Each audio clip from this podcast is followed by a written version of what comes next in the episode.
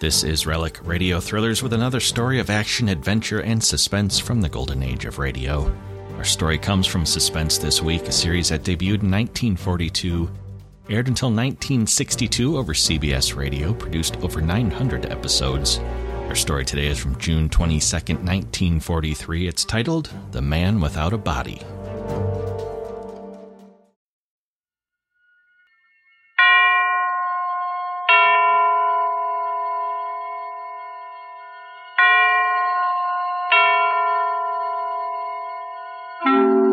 Suspense.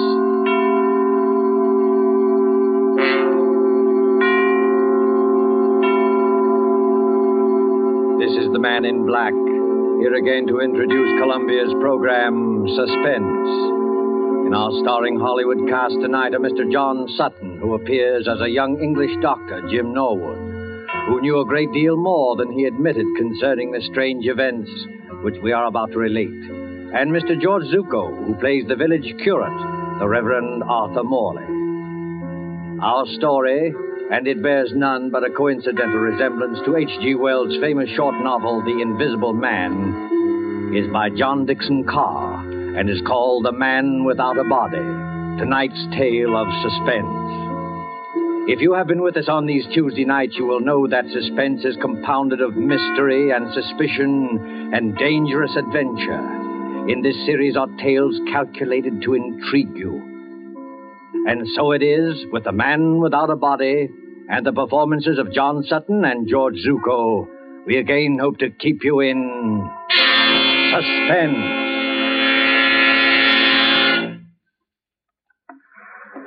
A lonely beach of low white sand hills edged by the surf of the North Sea. And back from the beach, drowsing as it has drowsed for ten centuries, lies the village of Aldbridge in Suffolk.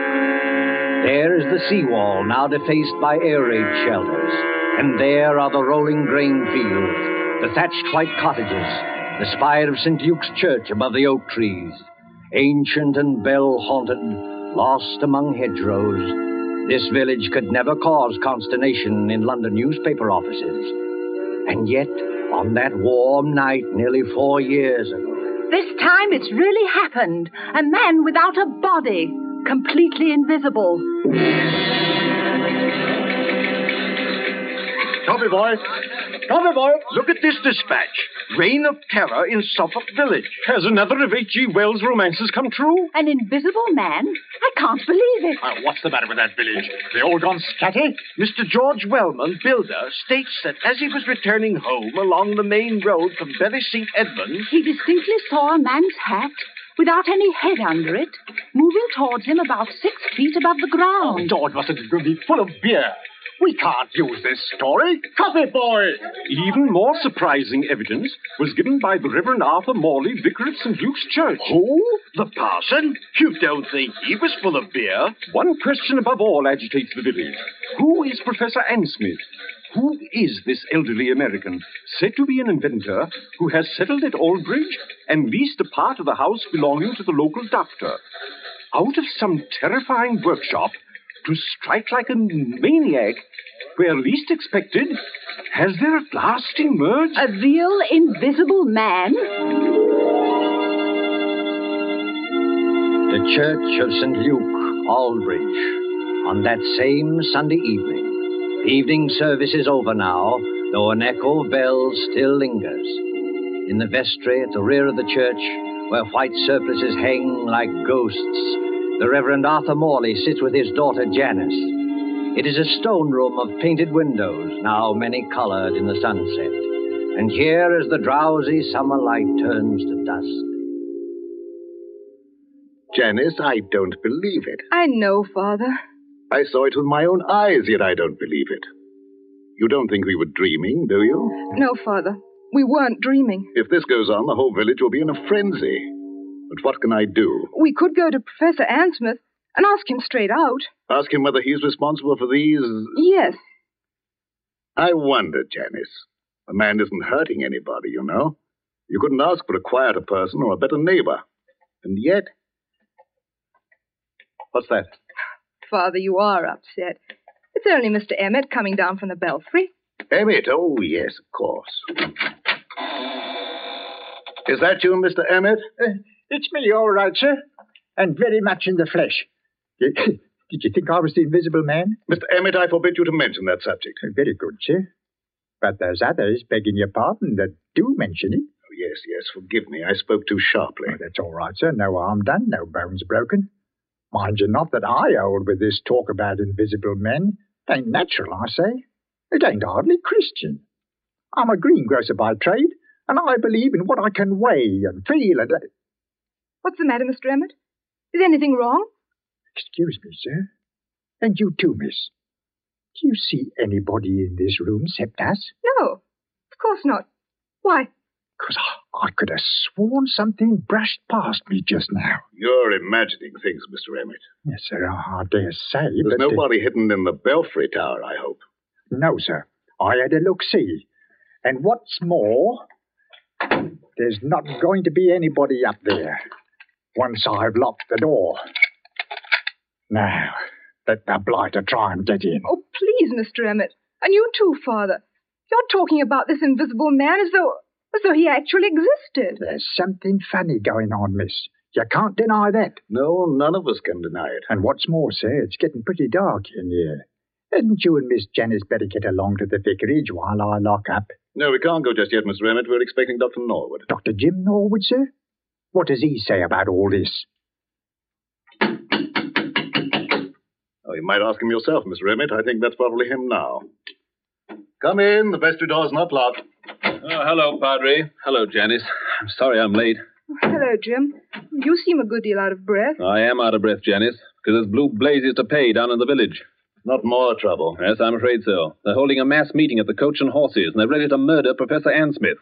If this invisible man cuts any more capers, we may see a real old fashioned lynching in an English village. Now, look here, my boy. This has got to stop. I know that, Padre, but how are we going to stop it? Sit down there, Jim, across the table from me. Yes, sir. First of all, what do you know about this Professor Ansmith? Nothing, sir. Nothing at all. That you've been part of your house to him. Oh, my dear Padre, that house is twice as big as I can possibly manage. I was only too glad to get a tenant. He gave you references, I imagine. Yes, but I didn't bother to check him. He's a quiet old boy. Pays his rent on the dot. Never does anything except read and go for long walks. Are you quite sure of that, Jim? The village has war nerves, that's all. With the camouflage aerodrome in the neighborhood, they're apt to imagine anything. True, perhaps, but uh, That talk about dynamos humming in the old boy's room and blue lights flashing is rubbish out of a sensational film. They imagined the whole thing. Finally, this crazy story about an invisible man playing the gramophone. Why, it's that's a... not a crazy story, Jim. Janice and I saw it happen. You what? Last night, about half past nine, Janice and I were out for a walk in the lane that runs past your house. On the way, we met Willie Kendrick, and he joined us. Well, sir? Listen, Jim. On that side of the house, there's a little square room with two windows and no furniture except a round table and a couple of chairs. Do you know the one we mean? Yes, of course. Professor Ansmith uses it. What about the room? It wasn't quite blackout time. The windows were up, the curtains weren't drawn, and the room was brightly lighted. On the table stood an old fashioned gramophone with a horn and a crank handle. Beside it lay a pair of white cotton gloves, like, like gardener's gloves. The gramophone was playing away for dear life, but there was nobody in the room. Janice thought that was a bit odd, a gramophone going full tilt with nobody there, and called my attention to it. Just then the gramophone started to run down. We could hear the record slow and go off key. As it did so, Well, sir, go on. as it did so, those white gloves got up off the table. Got up off the table. Got up off the table, took hold of the gramophone, and wound it up again. Mr. Emmett, what on earth are you doing? I, I- I dropped some candlesticks. So I see. Please pick them up again. Yes, Padre, are you serious? Perfectly serious. A pair of gloves without any hands inside them? Yes, But what did they do exactly? the left hand glove steadied the gramophone. The right hand glove wound it up. Then they both hung in the air, beating time to the music. It should have been funny. I can only assure you it was not funny. Oh, what happened then? Oh, Jim, it was horrible. Willie Kendrick let out a yell and ran down the lane between the apple trees as though the devil were after him. I can't say I blame him. Father and I just stood there and, and Stared is the word, my dear. yes, stared. I can't forget any of it. The three legged table and the whirling record and the blue flowers on the wallpaper. But there was nobody there. We could see past the table and under the table and all over the room, and there was nobody there. Except the man without any body. Confound the man without any body. Father, suppose it is true. As a clergyman, my dear, I prefer to remain agnostic. This thing's a trick. Yes, but how's it done and why? That's the whole point, Jim. What worries me is the effect on our people here. We call ourselves intelligent, and yet, look at us. Even Mr. Emmett there. Hey, hey, wh- what's that about me, sir? A few minutes ago, you thought something brushed past you when you were coming down the stairs from the bell tower. Now, didn't you? Well, uh, yes, sir. You see what I mean, Jim? But I didn't really think so, sir. Not really. It was imagination, just like the doctor said. 'Cause I searched that tower. I locked the door afterwards. Exactly. But the mere force of suggestion, nothing more, might lead you to believe. That's not suggestion, Father. Sir. Oh, take my Bible oath. There's nobody in that belfry. Bells can't ring by themselves, old man. There's somebody pulling the rope up there, and we're going to find out who it is. Now, one moment, all of you. What's wrong, Padre? You're as white as a ghost. This blasphemous mockery, it seems, extends even to the church. Very well. You will stay with Janice, my boy. Emmett and I will collar this invisible man. Why can't I go too? I don't believe in this, but I should prefer to have someone with Janice. You're not afraid, Mr. Emmett? If, if it's alive, sir, I'm not afraid of it. And if it's dead, well, well, you're not afraid of it. The tower door's open, sir. I'm ready. Don't do it, Father. Don't go. You can't help them, Janice. Sit down here. Take it easy. Jim Norwood, what's wrong with you? Wrong with me? You've got an odd look, too. And the light's fading, and the surplices look like ghosts. And in another minute, that bell would drive me mad. Suppose he has got in, Oh, the invisible man. oh don't talk rot. As there are sounds that the ear cannot hear, so there are colors that the eye cannot see. I read that somewhere. He hasn't hurt anybody yet. But suppose he turns nasty and does hurt somebody. He can't hurt anybody. How do you know? Janice, listen to me. Take my hand. Oh, but Jim. I this- want to tell you a few things you won't understand. I don't ask you to understand. I just ask you to remember. Well, what is it? The first is a question. If you were a government official and wanted to find an expert on camouflage, where would you go? An expert on camouflage? Yes. And the second point is this I studied medicine in Oh, Germany. I know that, but that's One not. night on a bet, I hid backstage at the Winter Garden Theater in Berlin. I saw the whole show from backstage and. and I learned a great deal. Jim Norwood, what on earth are you talking Oh, George about? Wellman and I have talked the whole thing over. In a way, Janice, there is an invisible man. I can tell you who he is and how he works. But there's no danger, do you understand? There's no danger at all. If Jim, what was that? I don't know. You do know. I can see it in your face. You do know. I think somebody's fallen Fallen? from the top of the belfry. Father! Stay here, Janice. You can't do any good. Let go of my arm. I'm going up there. Oh, you're not. I didn't think what the danger might be. Besides, there's somebody coming down the stairs now. Stay just where you are and don't move until. Oh, Father. Father, are you all right? Steady, sir. Take it easy now. I'm perfectly all right, yes. But you'd better go into the churchyard and see to Emmett. He... He fell? No, Janice, he did not fall. He was thrown. Oh, Thrown by whom? There's no time to argue now. You're a doctor. Go out and see to him. Well, is he in? I don't know. Go. Yes, sir. For I will work a deed in your days which ye will not believe, though it be told you. Janice, this is incredible. why? You heard the bell ring. I saw it ring. Without anybody there? I was as close to that bell as I am to you now. No hand held the rope. There were no strings or wires or any tricks to make it move. Yet it clanged back and forth alone in the tower. And I thought I heard someone laugh. Laugh. Oh, don't take that too seriously. We were both overwrought, and the noise of the bell was deafening. What about Mr. Emmett? Emmett yelled some words I couldn't hear and lunged for the bell. Then something caught him. Something caught him and gave him a sledgehammer blow in the back. That belfry's nothing but open arches. You heard him scream. I saw his face just before he went over. Lock the door to the tower, Father. Lock it, I can't lock it. Emmett has the key. But why should I lock it? because he's still in there. He? He hadn't done any harm before, but he's done harm now. There's no telling what might happen if he gets loose. You mean? I mean Professor Ansmith's protege, whoever he is. The man without a body.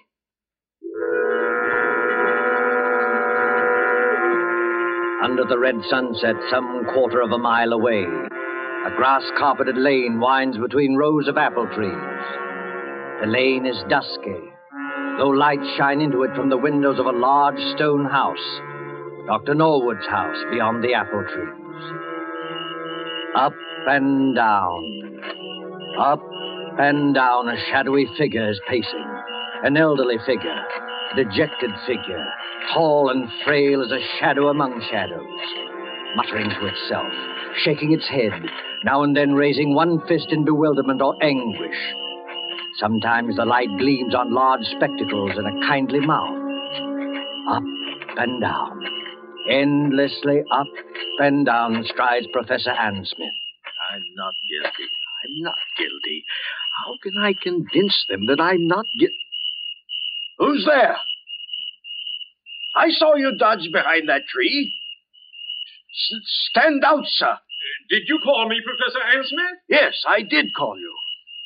Who are you? You probably won't recognize me, Professor Ansmith. Nevertheless, my friend, may I ask what your name is? Uh, my name is Wellman, Professor. George Wellman. Wellman, Wellman. I've heard that name. Maybe you have. I'm a builder by trade, and a great friend of Dr. Norwood's. Wait one moment. Aren't you the young man whose firm is putting up these air raid shelters along the seawall and making such an unholy din with your riveting machines? That's me. And come to think of it, aren't you the one who first started this alarm about an invisible man? Yes, because I met him. You did not meet him, sir. This whole thesis is scientific nonsense, and I won't have it. Uh, You won't have what? I'm an old man, Mr. Wellman. I never did anybody the least harm. As God is my judge, I know nothing whatever about this, this. What's that? It looks like the vicar's car, Professor. You'd better stand back. This is a pretty narrow lane. Ansmith! Professor Ansmith! Yes, Mr. Morley, I hear you. We thought you'd better drive over here straight away.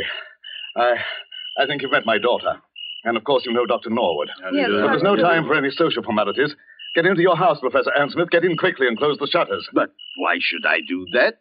Because there's a mob coming, sir, and we can't stop them. Hurry, do hurry. A mob coming here? Why? Haven't you heard the news? I've heard nothing, my friend. The only person I've seen has been that young man there who chews a toothpick and hides behind the trees. George Wellman, what on earth are you doing here? Watching, Janice. Watching and waiting, just as usual. Listen to me, Professor Ansmith.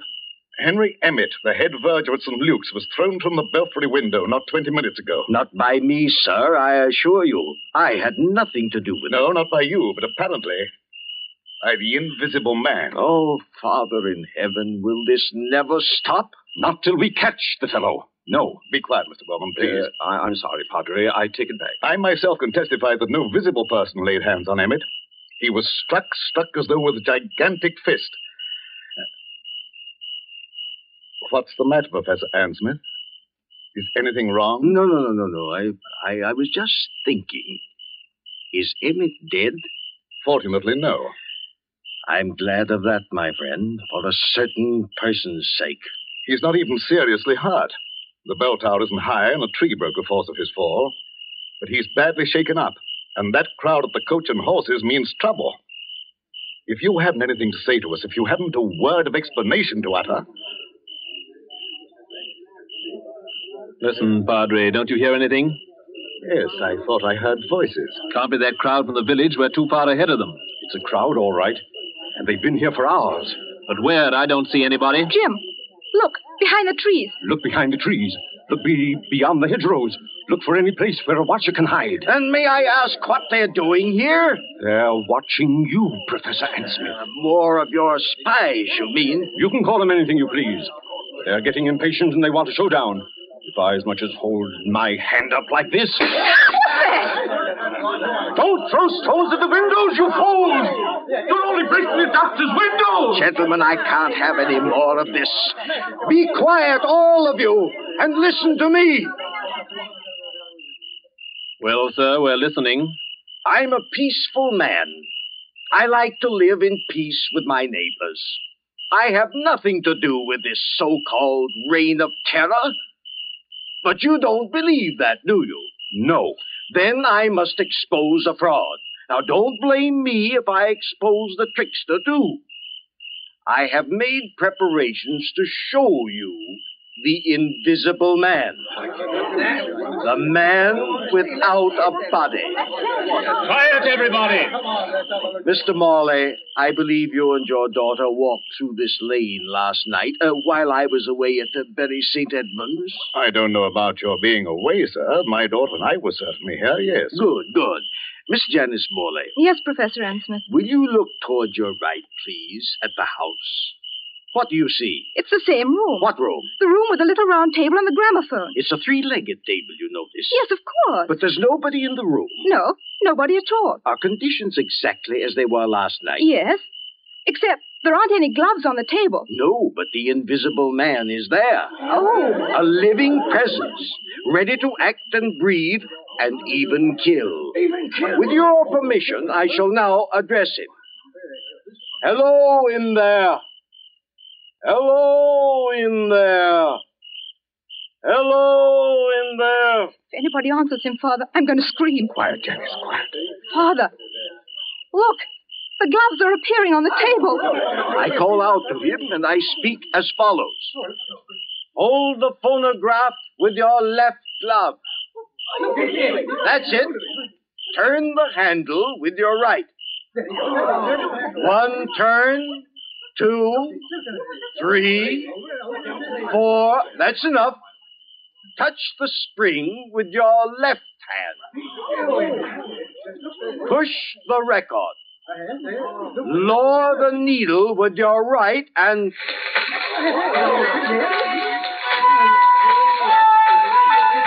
Ladies and gentlemen, the invisible man.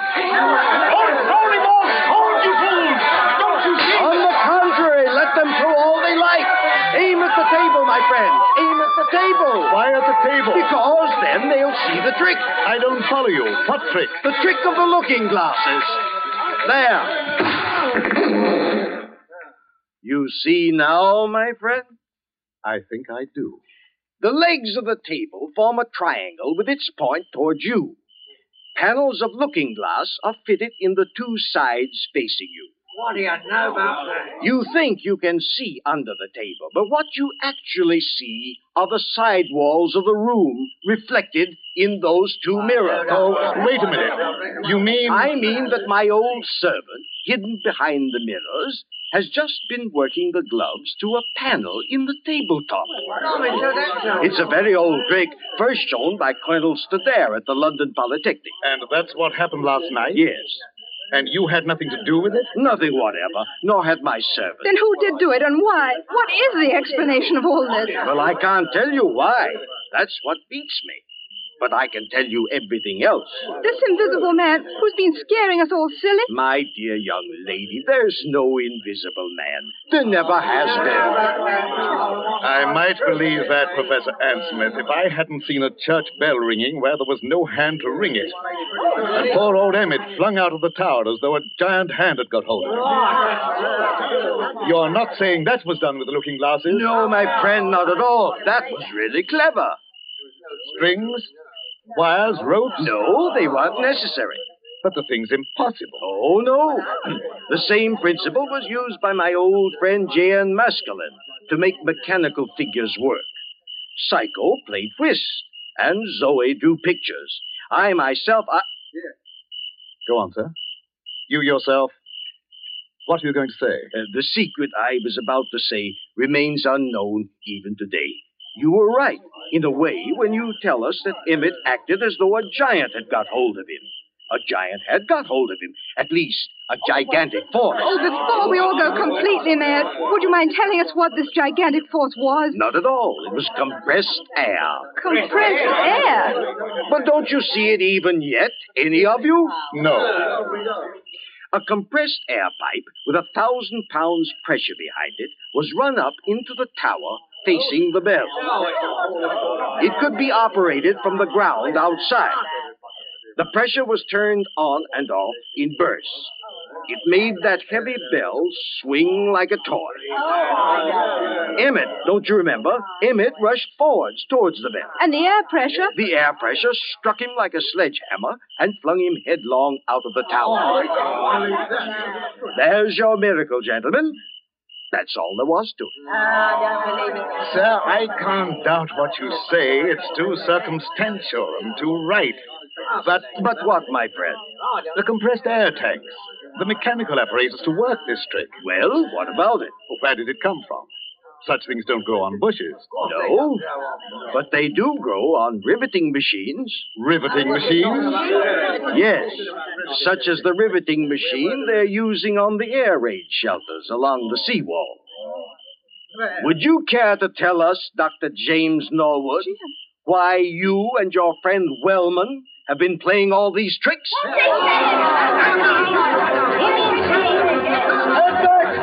All of you. Jim Norwood. Is this true? Why, of course it's true, Mr. Morley. Don't be so gullible. Jim and George Wellman doing all this? I don't believe it. Take a look at their faces, young lady. Did you ever see a guiltier looking pair? So we look guilty, do we? Frankly, you do. We played the whole game and convinced the village there was an invisible man. Is that it? Yes. You worked the glove trick in your own house, and Wellman worked the air trick with his own equipment. Everything else was nothing but a pack of lies and a lot of atmosphere. Playing conjurers and making a blasted hash of it. Is that all, Professor Ansmith? Well, remember, you brought this on yourself. I didn't want to expose you. No, Professor. I bet you didn't. Easy, George. Take it easy. Jim, is this true? Before you start pitching into me, Janice, let me have my word first. Do you remember what I said to you at the church tonight? At the church? Yes, I asked you to remember something, even if you didn't understand it. All right. Can you remember what it was? Oh, Jim, please. You're only trying to evade this. Oh, I, I'm so confused now, I don't remember anything. All I can think of is this horrible business and what's behind it. Father can't believe his ears, and I'm not much better. We've practically idolized you. All we want you to do is answer a straight question. Jim, are these accusations true? Yes, they are true. Doubtless he had a good reason, Janice. Doubtless he had a good reason. Yes, we had a good reason. The very best reason in the world. You had a good reason for scaring people half to death and trying to kill poor old Henry Emmett, We didn't mean any harm against Emmett. That was an accident. but you dare to defend yourself now? Yes, just that. Before we go home, Father, shall we apologize to Professor Ann Smith? I hope he'll try to think better of English hospitality. Good, Janice, good. I hope he will too. You hope he will. Listen, Janice, before you act on any belief, you have to be absolutely sure in your own mind. George and I had to prove something, and now I'm glad to say we have proved it. Oh, I can't stand this any longer. If you have anything to say, go on and say it straight out. What was it you had to prove? We had to prove to our own satisfaction that this pretended American who calls himself Professor Ann Smith. Pretended American? Who calls himself Professor Ansmith? We had to prove that this pretended American was no other than Karl Heinrich von Keist, the celebrated stage magician from the Winter Garden Theater in Berlin. What? Whose real job is to find the camouflage aerodrome near Bury St. Edmunds. No. He explained his own tricks very nicely, George. We'll swear out a warrant in the morning.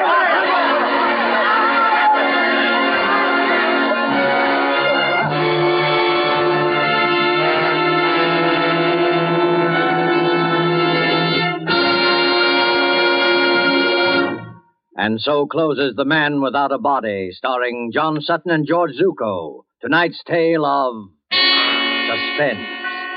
This is your narrator, The Man in Black, who conveys to you Columbia's invitation to spend this half hour in suspense with us again next Tuesday, when the distinguished actress, Miss Agnes Moorehead, will be heard in one of her many brilliant characterizations. Starring with Miss Moorhead will be Miss Ellen Drew, who as Carol Linden tells the amazing story of Uncle Henry's Rosebush. The producer of these broadcasts is William Spear, with Ted Bliss, the director, Bernard Herman and Lucian Mahowick, conductor and composer, and John Dixon Carr, the author, collaborated on tonight's Suspense. This is the Columbia Broadcasting System.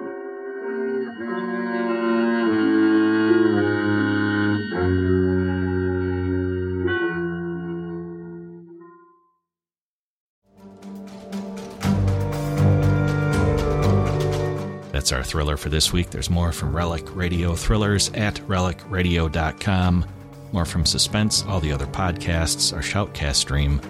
Lots to listen to there, all for free, thanks to your support. If you'd like to help out, visit donate.relicradio.com or click on one of those links on the website. Your support makes it all happen. Thank you, as always, to those who have helped out. Thanks for joining me this week. I'll be back next Friday with Cloak and Dagger on another episode of Relic Radio Thrillers.